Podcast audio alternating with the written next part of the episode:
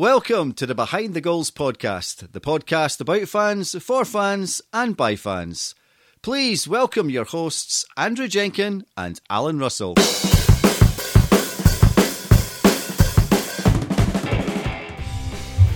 Hello and welcome to episode 38 of the Behind the Goals podcast after a bit of a lengthy break that we didn't quite plan for. A hiatus. Yeah, yeah, we, we knew there'd be a little bit of a break, a little bit of a lull where we both uh, took well earned holidays.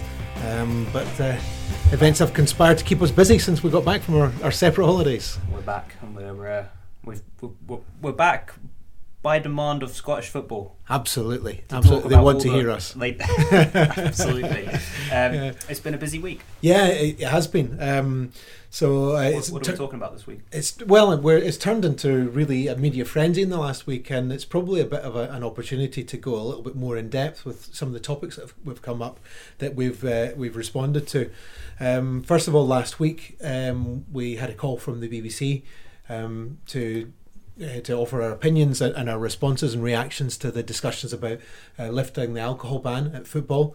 Uh, that actually coincided with a trip we were both making. Although I said we were on separate holidays, uh, that was in September. In October, we, we went across a bit of ground hopping in Poland uh, for a beer festival. So we were spending uh, three days, three four days, um, various football stadiums around Warsaw drinking beer. uh, At the time when the discussion about lifting the alcohol ban uh, of, of sale of alcohol in f- football matches was being discussed. So News Drive called us in for a bit of a discussion about that, um, and then that seems to have followed over this week into the, the events at the the Hearts Hibs game uh, a couple of nights ago, um, and. Uh, Again, the BBC were in contact asking, asking for us to talk about that, and also STV uh, asking us into the studio um, to talk about that. Anybody who's seen the clip will know I've got a face for radio, but I went in there reluctantly. Uh, and I guess one of the things that really came out of that Hair is- for TV though. Great Ha- hair. oh, great hair for TV. Great yeah, hair. great suit, great hair. Yeah. Um, yeah, rubbish voice, rubbish face. Um, My mum likes your dulcet tones. uh, thank you, thank you, Andrew's mum. Um, and uh, yeah, I guess I really kind of brought to the fore is a little bit of a a, a discomfort. Really, uh, we like to be quite measured. We like to work quietly in the background, be proactive about things rather than be in the foreground, be in the public, reacting it to events that emerge. But when big things happen in football. You have to just get over that discomfort and get out there and, and say your piece, um, and, but still try to give a considered response to those uh, th- those those issues when, when others may be getting a little bit heated and, and, and passionate and, and reactive about it. It, it's a it's a fine line to walk, isn't it? I think because as a, a role of a supporters representative body, it's to try and represent the views of fans, but fans aren't just one you know single group. They Yeah. have got multiple views, and even when we were looking at the um, the responses to Twitter yesterday, you know, you saw Mm. fans, some people saying various things about Neil Lennon, some people saying absolute polar opposite things about the, the situation itself. Yeah. So, it, and same about the alcohol ban. You, you're never going to have a single view. The best you can do is try and represent. Okay, well, a major- majority of fans have, have, have said this on this issue. But actually, these are all the things we need to consider as well. So you're right. That's right. Sort of treading that line of about being considered. Yeah, and I think um, where we where we've got to with that is we always try to fall back where where we can on research that we've done uh, that takes a considered and, and a more scientific approach to gauging the opinion of fans. Uh, and over the years, we've we've done a lot of research around that, so we were able to hopefully sound authoritative and educated uh, on that topic rather than just shooting from the hip and saying what was on our minds. Um, and that's really the role that we want to play in the in these issues. Represent what what supporters across Scotland have told us in as much depth as we can, um, rather than just offering our own opinions on these subjects. Yeah. So tell us, uh, alcohol ban. That's obviously something something I, I wrote about for my uh, my master's dissertation f- four years ago now. So Yeah. so did a lot of research around the alcohol ban in Scottish football and the, the circumstances that it was introduced. But then actually my, my, my real focus was around what do fans think of it. Sort of twenty years on now. So Yeah. um, do fans still feel the same way about alcohol ban? Um, so that that really turned up a lot of interesting findings four years ago, and some perhaps most, some of the most interesting things were that actually, um, perhaps unsurprisingly, a majority of fans did want the, the ban to be lifted. So you're looking at around sixty percent of fans wanted the, Yeah. the, the ban to be lifted. Um, but actually, do you believe the alcohol ban has been successful in reducing crowd disorder and antisocial behaviour? Um, close to fifty percent said yes. 40% said no, and there was sort Mm. of some in the grey zone. So, sort of whether or not it would actually improve matters is an interesting one. And, and I suppose going back to the, the Hearts Hibs thing yesterday, we were saying that actually that happened even then there is an alcohol ban in place. Yeah. So, trying to make maybe trying to make the distinction between those two things isn't actually that fruitful. Yeah, I think that's the it's one of the flaws in the alcohol ban that we have at the moment is that it's a ban on drinking football when you're in view of the pitch, but it's not a ban on being drunk at a football match. Uh, although most stadiums, in fact, probably all stadiums, um, they're not supposed to admit f- supporters that are that are drunk. No. Uh, there's bag searches. You're not allowed to bring alcohol in, but we know from um, from looking at what happens at, at stadium, people do manage to you know bring drink in. Uh, and it's not generally the kind of alcohol that would be sold in the stadiums. So people can eas- more easily smuggle a quarter bottle of vodka in a jacket pocket or a bottle of Buckfast up their sleeve than getting a, a pint of fairly weak Yeah. uh, out lager from a, from a registered supplier within within the stadium. So as a consequence of not being able to the clubs not being able to sell alcohol in the stadium, people generally drink stronger alcohol in the stadium if they can get it in. The other thing that we see people doing is binge drinking before getting to the stadium. Yeah. Um, and I, I, I, I guess that was, you know, the big sort of emphasis I wanted to place on things when the BBC called us up last Thursday. And just for absolute sort of honesty here, um, we'd been drinking for four or five hours um, before I, I got on the phone to the BBC, standing in a football stadium. But we'd been drinking, you know, slowly. you know, Yeah. gradually, Yeah, whilst yeah. whilst having some lunch, whilst wandering around the city doing a bit of sightseeing, then drop, stop, stopping in for a beer. You, when you say places. sightseeing, you mean go to football stadiums? football stadiums and pubs, really. Yeah, one of the best pubs They- in Warsaw, one of the best sites. stadiums. yeah. they are technically sites. Yeah, we Um, looked out the windows as well. We saw lots, um, but yeah, that was after some longer than that actually, because you can you can get a, a pint at, uh, at six a.m. at Edinburgh Airport, which we took advantage of. Um, so I was I was talking with alcohol in my system, but I, I hopefully sounded coherent, um, and I didn't feel out of control, and I behaved myself. I think that's uh, that. That was one of the, the when I was doing a lot of the kind of literature review around the alcohol ban and the arguments for bringing it back. uh, One of the main things was really, as you say, about binge drinking. You know, people will stock up on alcohol because they know they're not going to be Yeah. drinking at the stadium. Um, now, whether or not that's that's right or wrong, a lot of people have said actually then you then become more drunk as a result of that when you're actually at the match. It Yeah. sort of really gets to your head. Yeah. So if you were to drink more slowly for a longer period of time, and uh, as you say, we're on a weaker percentage of alcohol at the stadium, That's that, right. that's also good for the clubs as well because they're making money. As Absolutely. you say, the other the other argument was really, and I suppose this is more for the the, the bigger clubs, is around the kind of congestion around the gates. So you have you have a three o'clock kickoff. People down there, pi- they're staying in the pub longer because they want to, you know, not waste waste, waste time. So Yeah. um, whereas if you had alcohol on sale at the stands, people will get there earlier. There'll be a sort of a wider period of time where fans will start arriving at the ground from. So I, there's a couple of really interesting points that are worth exploring. And the other, I suppose, they, they, they can drink at the Premiership in England, and um, That's right. um, and okay, well, perhaps West Ham aren't the best example, but um, with the games I've been to, uh, three o'clock kickoff when you have a pint in the in the stadium beforehand, it's been uh, West Ham really aren't a good example because they've had pitch invasions and last year. And we'll ignore that. But that- Forget I, West Ham. I, I'm not sure that was alcohol induced. I think that yeah, was, I think uh, that was more frustration at the the running of the club. yes. very much. Yeah, but the, the thing you say about uh, people that, that avoiding that rush at the turnstiles at five to three, I, I remember going down to to Cardiff for a Scotland Scotland Wales football match at the Millennium Stadium, and we, we did the stadium tour as we as we do in most places we go to. We, we try and take in the stadium tour, trying to see the place well when it's empty and learn a little bit about the stadium. Uh, and one of the things they spoke about when they when they moved from Cardiff Arms Park to to the Millennium Stadium, uh, one of their wishes was to put licensed premises within the stadium because that was a big problem that they had in years before. You couldn't you couldn't buy a drink. Well, I think you could could buy a beer in this in Cardiff Arms Arms Park before, but it, it wasn't enough outlets. There wasn't enough space to, to, to, to manage the demand. And with it being a city centre stadium, people would stay in, in, in the pub uh, until five ten minutes before kickoff, and then you there'd be this almighty surge Mm, towards the stadium. mhm. People trying to get in, get to their get find a place as quickly as possible, uh, and that wasn't in a, in a safe environment. No, to no, be in. and that's that's where you have accidents. Yeah, Yeah, I, I, I, and I think the coming back to the the Hearts Hibs game the other night, and I don't want to speculate on the on the specific incidents and and the, the, the and the culprits of those incidents there, um, but when you when you get a midweek match, a midweek evening match. Just imagine uh, that your idea of the perfect way to watch football is to have, you know, you know, you know, four or five beers, uh, and then watch the football. If you're finishing work at five o'clock, five thirty, trying to get a st- into a stadium for a 7.30, 7.45 kickoff, um, that's a very short period of time to drink those four or five beers. Mm. Um, and even the, the hardest constitution, that's going to have a, an, an effect on, on people's yeah, mental state, well being, mm. mental state and, and behaviour. yeah.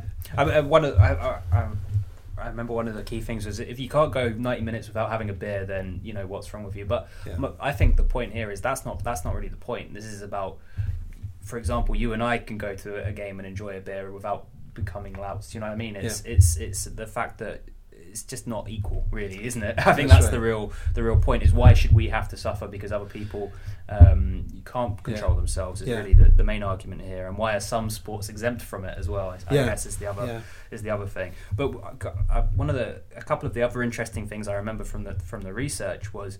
Um, Women were, were slightly in a majority against bringing back the alcohol ban. That, that was four years ago, so that was, might have changed in the time since. But that was certainly quite an interesting thing.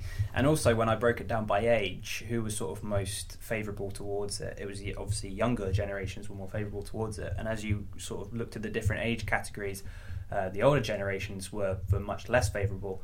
And when you sort of looked at the reasons why, they were talking about a lot of a lot of the things that were happening in the game at the time. Yeah. There was a lot of association with hooliganism, but football's come on such a long way since then that you know you've had you would almost say a new era of football, all-seater stadiums. I suppose the, the, the you know the demographics have changed as well. So I think some of the issues that the game had, of less obviously this week has shown that there's not clear clear of uh, those issues, but they're far less frequent than they were. Yeah, yeah. And maybe it just it may be proximity, um, but in Scotland it seems those incidents happen a little bit more frequently than, than they do elsewhere. That may not be accurate, but it, it feels like this happens a little bit too often. Uh, but I, I, my strong sense is alcohol's not the primary cause of these incidents.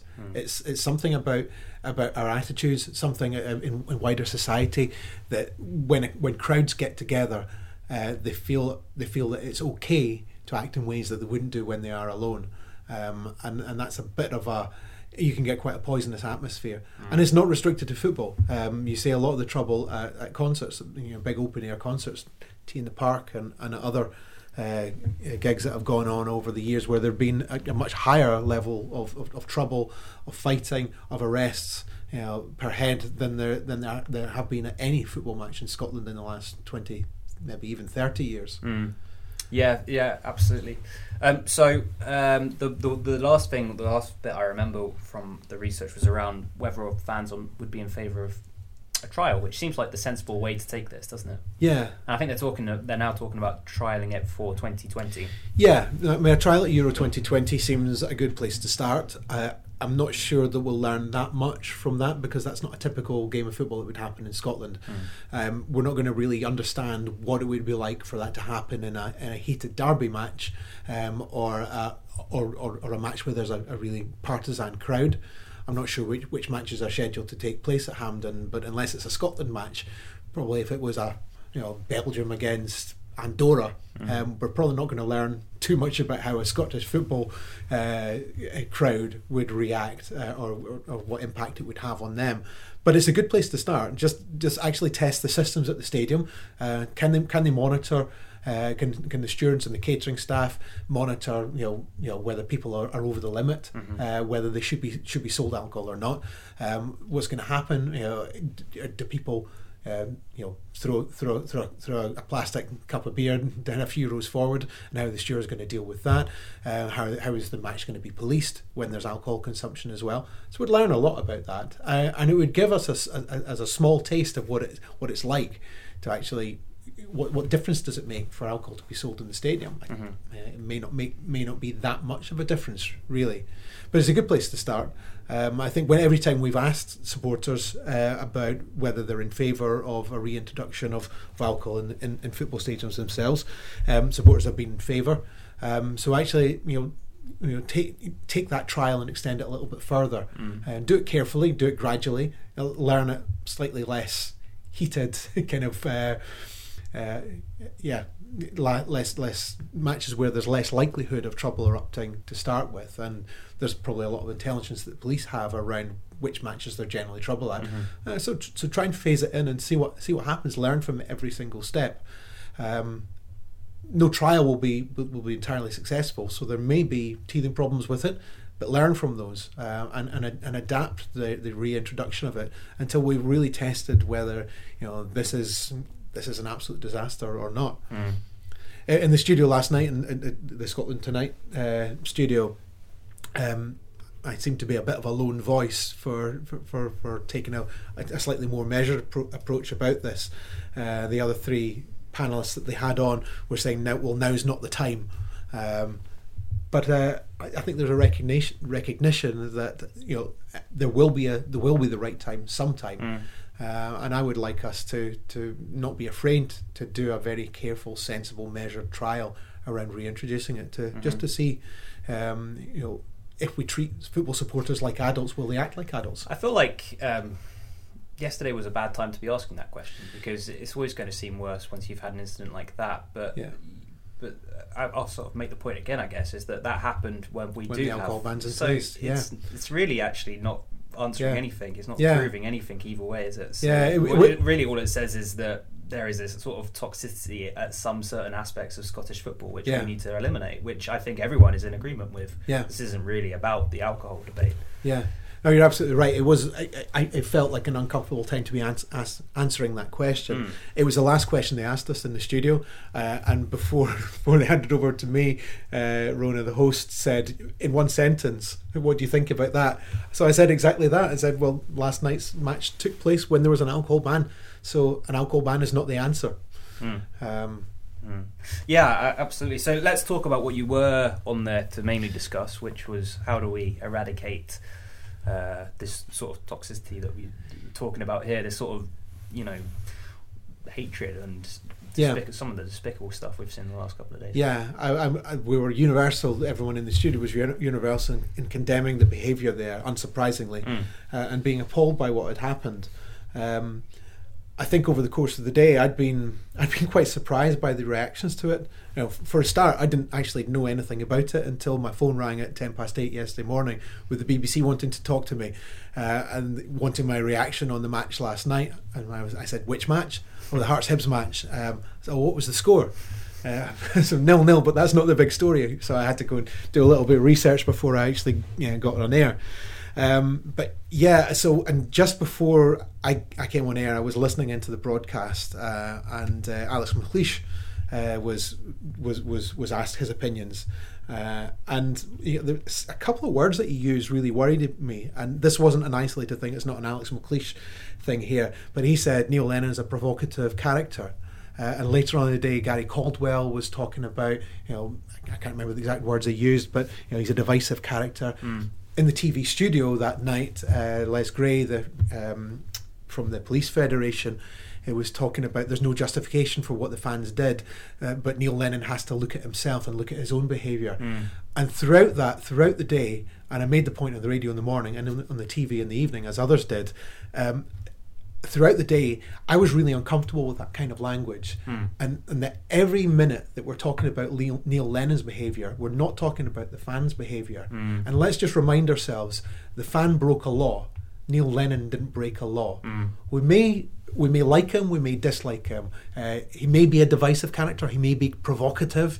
Uh, he may be not really the point, yeah. He maybe shouldn't be gesturing Yeah. in front of front of fans, but that's not the point, and that's not the same as throwing a coin in somebody's face with the intent of hurting them. Mm. Um, so I, I was disappointed throughout the day with the number of people who kept on talking about Neil Lennon and his behavior Mm-hmm. and really that incident at, at the match was was not about Neil Lennon's behaviour. It was about you know that supporter who threw a coin, and and I'm sure other supporters that were throwing things as well. Uh, it can't have been just you know one coin was thrown and it happened to hit him in the face. Um, so well, yeah, there was also the, the goalie that got uh, got, got punched, punched, and yeah. apparently other objects. and, they're and thrown- an assistant referee as well was was, was hurt. So it's, Yeah. yeah. it wasn't an isolated Yeah. incident, surely. Um, so I so I I think what we really need to to really talk about is the behaviour of the fans, Yeah. not the things that led up to the behaviour of the fans, and I include alcohol in that. If if we if we allow us allow ourselves to be deflected into talking about the role of alcohol in that incident, we're missing the point. We're Mhm. missing the point that somebody thought, in the heat of the moment, yes, but somebody thought it was okay to get to reach to put their hand in their pocket, pull out a pound coin, and throw it at, at, at, at another individual. It's not Mhm. the first time it's happened in football.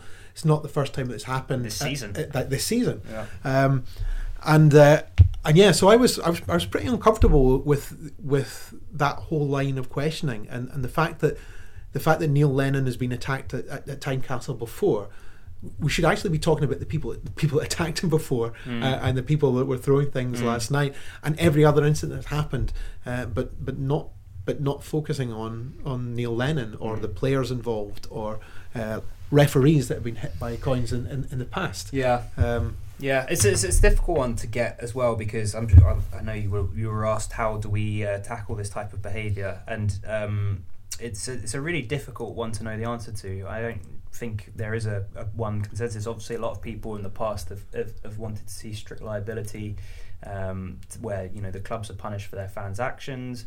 Um, it's, it's, but that's that's very problematic in its own right, and that's sort of rife with all sorts of issues in terms of, you know, a club potentially Uh-huh. being docked points. But what if it's not actually a fan of that club? How do That's you right. sort of account for that? It's um, what what do you think? We uh, one one of the things I remember we with the well certainly last year in the in the last couple of years we've been working with a lot of supporter liaison officers around this as well so Yeah. how do you educate fans better and make sure that they're sort of not tempted it's a difficult one because football's such an emotional sport I, but, th- I, th- um, I think what do we you're. I think you're right, Andrew. I think it's about educating fans, but it's also about fans policing themselves. Mhm. And support liaison officers have got a really key role in that, both in the education and the enforcement of it. Um, and I'll just kind of share an example of, of where this works really, really well, uh, and and where I think the potential solution might lie. So, a couple of seasons ago, uh, a, Raith Rovers match, a visit, visiting supporter threw a coin and it hit one of our midfielders on the head in the in the goal mouth. It was Dundee United were, were the visiting team. Um, there was some grainy camera footage uh, that, that picked, picked up the, the, the culprit, um, and uh, we were able to, to to get an idea of what, what the culprit might look like, or, or certainly not we, uh, the police, uh, with the help of the club, uh, were able to, to get some image images of the um, the culprit. Um, but actually, the thing that was key in bringing that person to justice was other Dundee United supporters around him Mhm. identified him, identified him on the day uh, and afterwards, and they got enough witnesses uh, from his fellow supporters that, that that said, actually, no, this isn't acceptable. So this isn't what we want our club to be seen as yeah uh, and spoke out. Uh, and the guy eventually was was prosecuted, um, pled guilty, uh, and and justice played its played its course. To me, that's the ideal model that we should be trying to trying to establish, where where where fellow supporters actually see this as, as so accept, uh, so objectionable that they speak out uh, and they speak up. Um, and we have a criminal justice system that, that Yeah. acts properly. yeah Uh, we don't need another law um, to, to punish somebody for doing something that's already a law. Um, so that, that's a that's a very different environment and atmosphere to um, an Edinburgh derby. Mm. But the only thing that's really different is the number of people that are there. Mhm. Uh, and if you're in a if you're in a sellout stadium, there are enough people around you to see you doing that. Um, so I think that's that's kind of the ideal. How do we get there is, is, is another matter. So how do you, how do you get uh, ordinary football supporters to, to speak up and speak out uh, about that, that type of behaviour in an atmosphere that they may be fearful, they may feel defensive, Mhm. um, and and that's that's I think one of the things that we need to work on to try and find a solution to this. Yeah, I think it, I- is it is it a, is it going to be a, a, a longer period sort of process whereby these people really are a minor minor you know I mean I I mean I tiny minority, a tiny minority, not a minor exactly. minority. No, minor minority. Um, Reminds me of that Tom Cruise film, The Minor Minority Report. uh, the mi- minor Minority Report reporter. It's been a long day. Um, yes. So how do we? Yeah. So how do we get to that point? And and um, I say, what at what stage do these people really become a minority in that sense, and and really feel like if they do something stupid, they're going to feel like an idiot amongst their own fans. You know, I think Yeah. that's that's a really difficult place to get to, um, but we need to get there. And maybe it is going to be a period of time where. You know the, the sort of the, the demographics of fan bases Uh-huh. change, and, and we've seen certain things over time become less and less of an issue. Yeah. Um, so that might be another part of it. But I even remember when we started the SLO program, we went to Malmo and spoke to um, some SLOs in Malmo uh, in Sweden, and they were talking about how effective the SLO role had been in sort of tackling unacceptable conduct. Right. And the league it- themselves came up with a statistic that. Um, Actually, sorry, I think it was the police themselves said since this program has been in place, this supported liaison officer program, we've had a twenty percent reduction in unacceptable behaviour, and we had the we had the SLO Lassie over from um, Brøndby as well uh, before Mm. they played Hibs a couple of years ago in the UEFA Cup. As, yeah, UEFA Cup, and he was talking about how actually it was about fans just standing up and being more sensible and saying, "Look, police treat us badly. We need to take responsibility and make sure this is that Yeah. we're presenting ourselves in the right way." And I think the amount of damage they were doing at away games reduced from like seven million euros to fifteen thousand euros or something Wow. like that. And Wow. you know, because they took responsibility and yeah. as you said, they started self-policing. So some people in Scotland would go, "That's an absolutely terrible idea. You can't trust people to self-police." And and I would be scared about speaking out against somebody that was shouting effing and blinding and threatening to throw coins at people. You know, that's Yeah. that. You know, some people would be scared and intimidated by calling them out, but it's uh, it, it, I think you're right. I think you've got to get to that point where it is really just a very, very small minority of people. Yeah, and when we talk about strict liability, where I see is where I see it having most potential, uh, and I'm not a full-blooded supporter of strict liability. Don't know enough about it uh, for a start, and to, to, to say, well, this is definitely the way forward. But the, the the aspect of strict liability that interests me most is to use it as an incentive rather than a punishment. Mm. So this is an incentive to give people a chance to make make their club better and to make their, their experience better. And you say so, um, and, and and I think when it's phrased as a piece of legislation, you've got no chance of that. Mhm. When it's legislation, it's about punishment. Um, so the, the the the the act that was proposed last year or the year before on strict liability, Mhm. it was a government-led act that would criminalise football.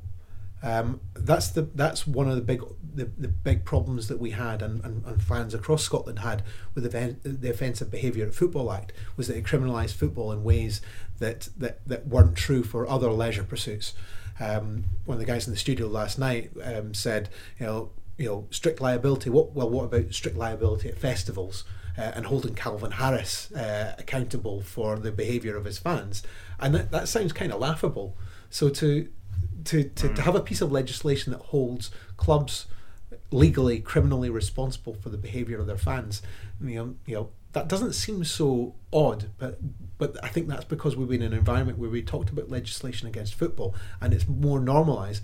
But actually, if you look at strict liability in UEFA competitions and in FA competitions south of the border, it's not it's not driven by legislation. It's football policing itself, mm-hmm. and if football polices itself, then clubs will police themselves and fans will police themselves, and that's really what we're what we're looking to get to there. Um, I also made the observation that um, if it's a piece of legislation, uh, the only punishment is a is, is a fine, Mhm. uh, and that's really all that the all that the law can do uh, around that. Maybe closed doors matches as well. Um, you know, the law can't dock points from a football club, and actually maybe that's a bigger incentive for fans to behave themselves than anything else. So if I throw this coin. Our, our, te- our my team will lose this match. Yeah. And as soon as somebody starts throwing things on the pitch, you know, you know, eight or ten people around them seeing this would say, "Hang on a minute, Yeah. you know, we could lose the title if you do this." Or you know, we're, we're actually trying to get to the next round of this cup. That may be a better motivating force for supporters to behave Yeah. themselves and to police each other and, and to nip some of that behaviour in the bud.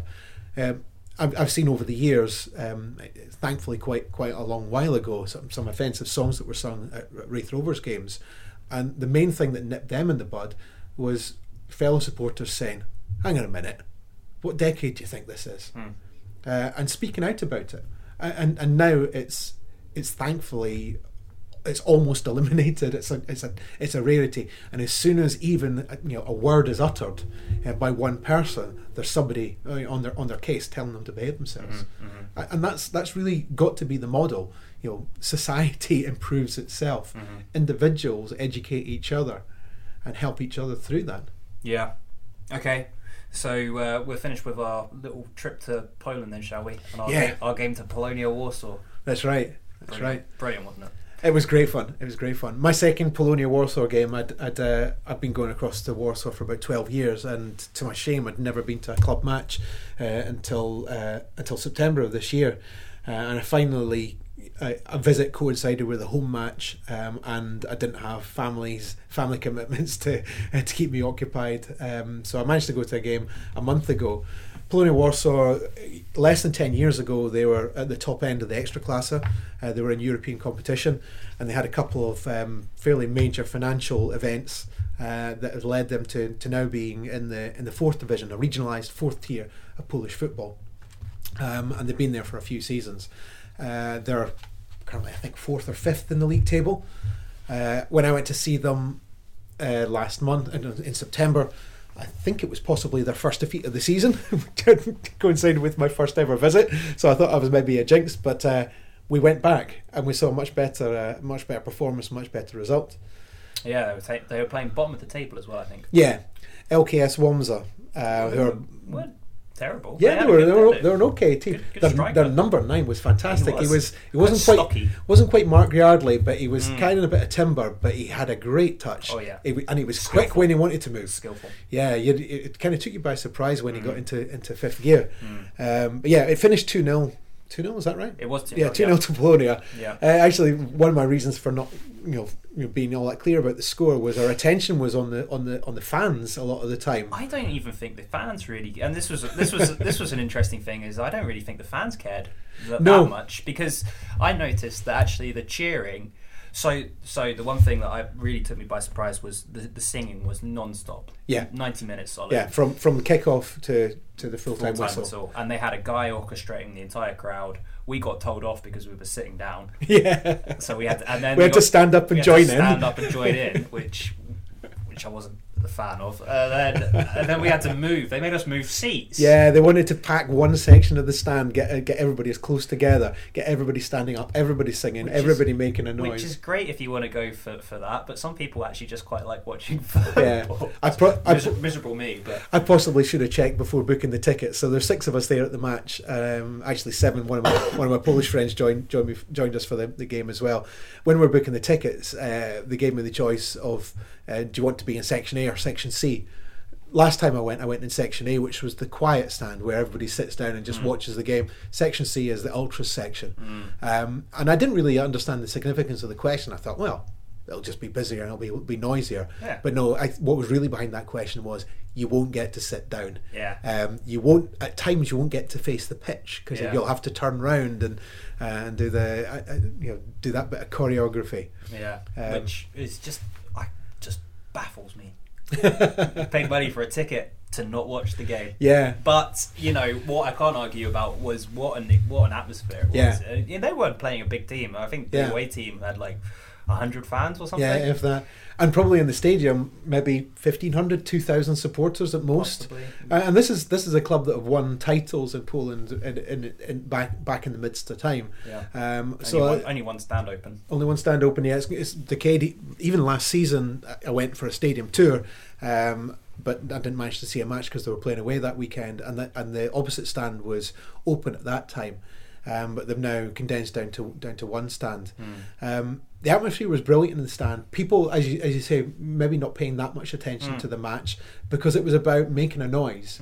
Um, and the noise wasn't particularly related to what was going on in the no, field. that was also me. interesting. So, I mean, maybe we, I, I would have been interested, and they won 3 0 and they scored fairly early on. So, I would have been interested to know if it had been nil nil or they'd gone 1 0 down, whether that would have affected Well, singing in, or, in or- September they lost two 0 and they were still singing the whole Right, match. okay. Um, I don't know if they were singing the same songs, but um, uh, it may have been they may have been slightly angry or more despondent about it. But they kept singing all the way through. Yeah. And the one thing that I really liked about it was every time they made a substitution, the chant went up. Dziękujemy, Yeme, which is we thank you.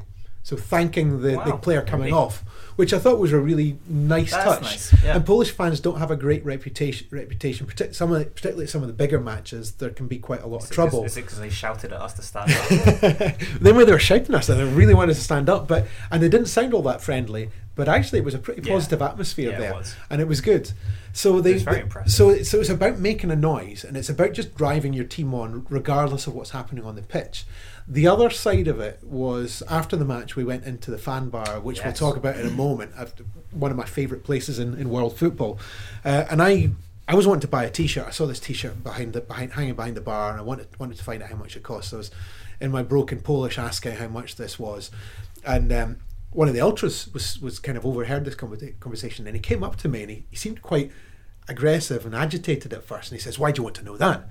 And I said, "Oh, just I love the T-shirt. I'd, I'd like to buy one." And he said, "Oh, okay, okay. Uh, well, we don't sell them here.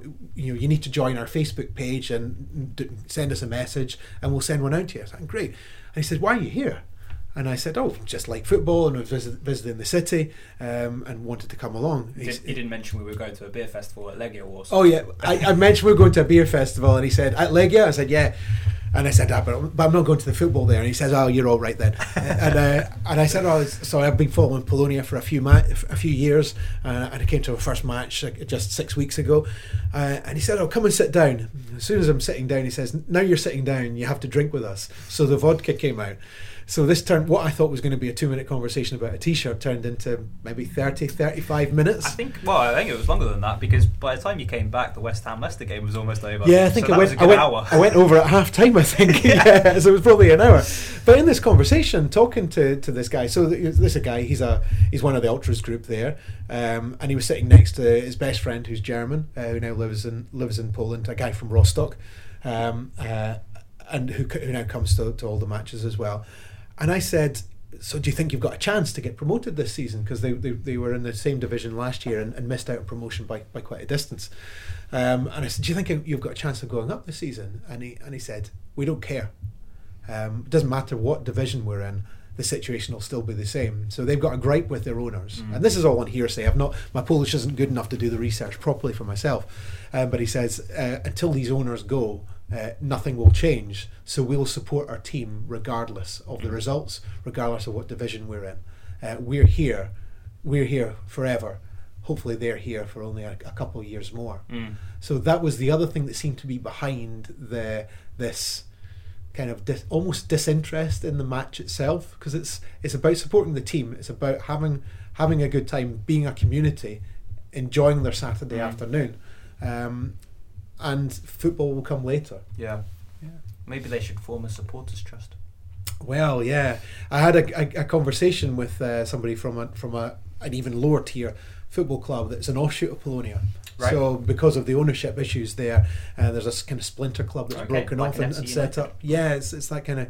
I'm not sure what tier they're in. Um, Wow. maybe fifth, maybe sixth. I'm not sure. Um, but they they decided to to be the to be a fan owned club. Um, they set up right from the start a men's team and a women's team. Uh, they pay both the players of both teams the same Right. uh, and they treat them the same.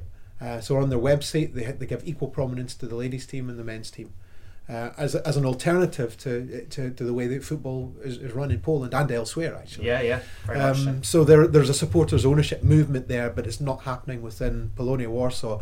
Um, partly the Polonia Polonia fan that I was talking to said because um, there's no chance of it happening yet at. Uh, at, at Polonia, the, the owners own the club uh, and they're in there because they want the construction contract uh, when the when the stadium gets rebuilt. It's, it's owned by the city, Mm. and the city have announced that they that they want to rebuild and redevelop the stadium, and the owners there won't give up any control um, until they either get that or they're told an absolute firm final no, Mm.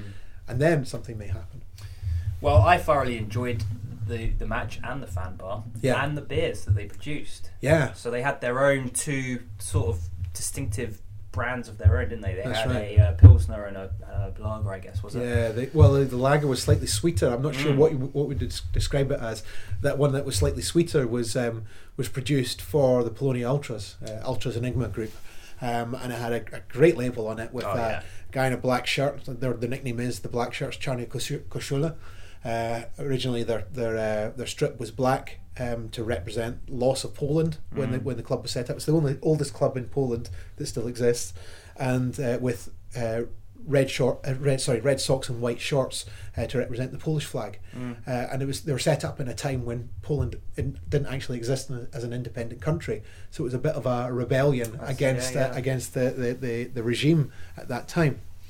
Um, so and it had this beautiful image of, of, a, of, a, of, a, of an ultra standing Mm. in a black shirt um, with the club name around it. And So- we also learnt why they play in the black shirts as well, don't we? It's something to do with the, the morning of yeah, the morning of Poland. that's right. Did you just mention that? I just mentioned that. but it's all right. Maybe people didn't hear, so it was good that you said Uh, that. so there you go. Politically active yeah, team. Sorry. um, and, and, actually, one of the one of the songs that the Ultras sing, one of the few that uh, that I, they understood was "Polonia will ne- will never die," Mm. uh, and a, a bit of a a rebellion against against what's happened to their club, but also the country, Polonia being a name for Poland. Mm. So, and at the time when they were set up, uh, they're calling Pol- Polonia. Um, it, this was a very con- controversial thing to do to name something after Poland. Mm. Um, the Russians didn't like that, and the, and the communist regime there didn't like that either. So it's a really interesting story, interesting history uh, to the club. Mm. The fan bar itself is something that, that particularly small clubs in Scotland could learn a lot from. This was Yes. maybe it would hold maybe what forty people at most. Yeah, I reckon. Um, the walls and the ceiling were covered in memorabilia. Mm. Uh, Shirts, shirt- flags, shirts, flags, photos. badges, Yeah. um, stuff from, from from quite far back as well. So there was a, a framed banner of uh, when they were renamed, uh, what translate as the as the Railway Sports Club. I can't quite say one of the words in in Polish. Uh, they were called KKS for a while, which stood for you know Railway Sports Club. Uh, and there was a, a very sort of ornate sort of satin banner with with fringes with that written on it. It was a beautiful thing on the wall there fridge was stocked with craft beer. Um, they they don't do Tyskie or Żywiec or any of the big uh, sort of industrial beers, Polish beers. So you're drinking good quality beer Yeah. in a nice atmosphere Yeah. um, with great people, absolutely great people. Yeah. Uh, and I think they drive a lot of a lot of revenue for the club through the merchandise that's, Yeah, that's on sale uh, there there as well. So it's, it's great. It's a lovely atmosphere. Um, I've been to the bar on five separate occasions and only actually been to a match twice, which maybe shows where my priorities lie. Well, we did also get a tour of the stadium and uh, got to meet the assistant manager as well, and it was just a lovely vibe to the club. Um, yeah, other than getting shouted at to stand up, but other than that, it was absolutely top experience. Got to sit in the dugouts, didn't we? yeah, yeah. Um, so yeah, more more stuff like that would be good. I think. In, Yeah. in, uh, if we can bring some of that back, that would be ideal. That's right. Um, okay, we're gonna we've got some we've got some chants that we recorded at the game, which we'll, we'll play at the top on the to loop us out of the show. Yeah, Uh, but until then, we'll we'll speak to you later. yeah. Speak to you soon. Bye.